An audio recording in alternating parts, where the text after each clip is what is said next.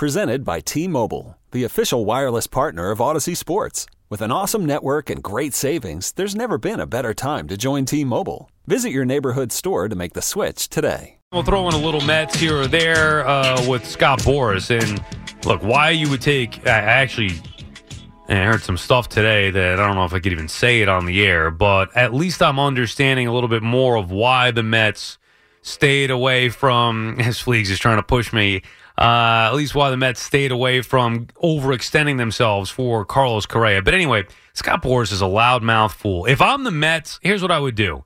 I would tell because Boras was taking shots at the Mets over the weekend for you know not understanding. Oh, I don't know what the Mets deal was. Oh, they got the same doctor and this and that. The Mets can't fight back because the, the lawyers are eh, like you can't do it because of the HIPAA laws or whatever it is. They're not allowed to say exactly what was going on with the medicals or why they did what they did. So they have to just sit there and take it and move on. That's why they're not answering back to Scott Boras going to run his mouth and take shots at them. So the way that I would respond if I'm Steve Cohen, and I don't care, I've said this plenty of times before, I'd say it again. I will never sign a Scott Boras client. Never. You disrespect me like that, you're running your mouth out there publicly, taking shots at the organization, knowing damn well we can't respond. Good luck getting your players the most money elsewhere. I'm the richest owner in the sport, and if somebody wants to come to me and play for me, you're not going to be their agent anymore. That's the way that I would do it. No more Scott Boras business. I don't know if that's even allowed, but I would do it then without letting everybody know about it. I would just do it. I'd never sign a Scott Boras client. Believe me, there are plenty of great baseball players out there that aren't represented by Boras. And that's what I would go do. Find those guys because I've had enough of Scott Boras. Not to mention that, let's just say it this way there might have been reasons other than the ankle issue to why the Yankees didn't go after Carlos Correa a couple years ago. You know, not this offseason, the past offseason.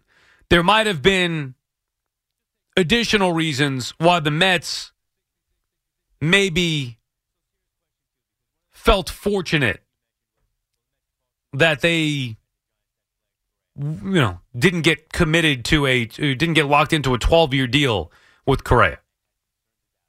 I'm not going to go into details, at least not yet. Just take my word for it. 877 337 6666. Go ahead, Fleegs.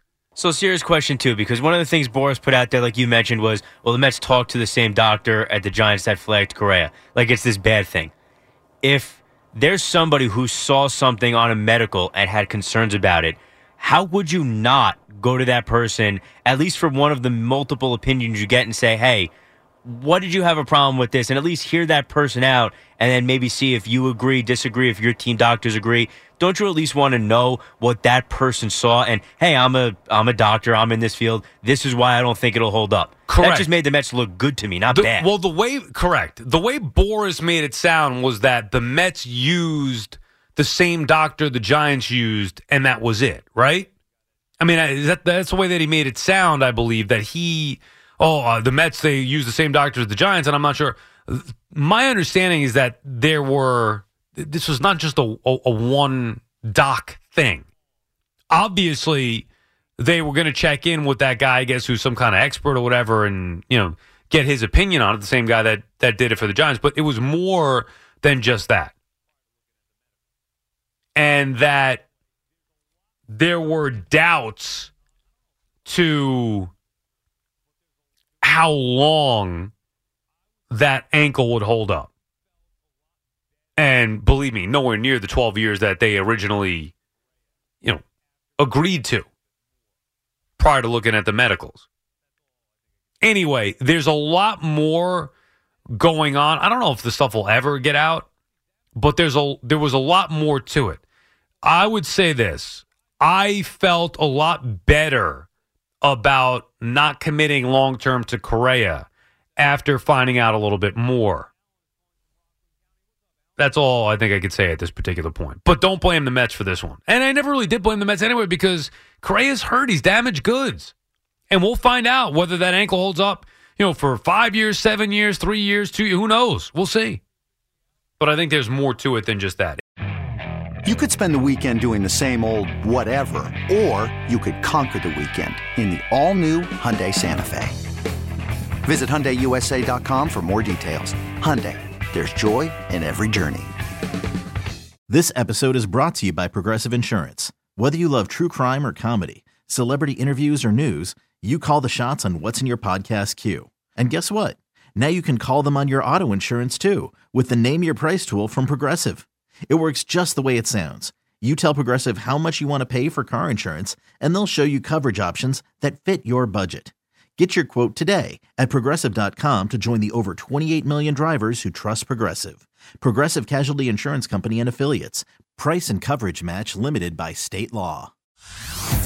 Hey everyone, Boomer Esiason here. The NFL draft is behind us, and your favorite team is now gearing up for week number one. The free Audacy app puts you right in the middle of the pro football conversation with the biggest sports radio stations from across the country. The local voices who know your team the best, giving you their unfiltered takes on the current state of your squad. It's always football season right here on the free Audacy app.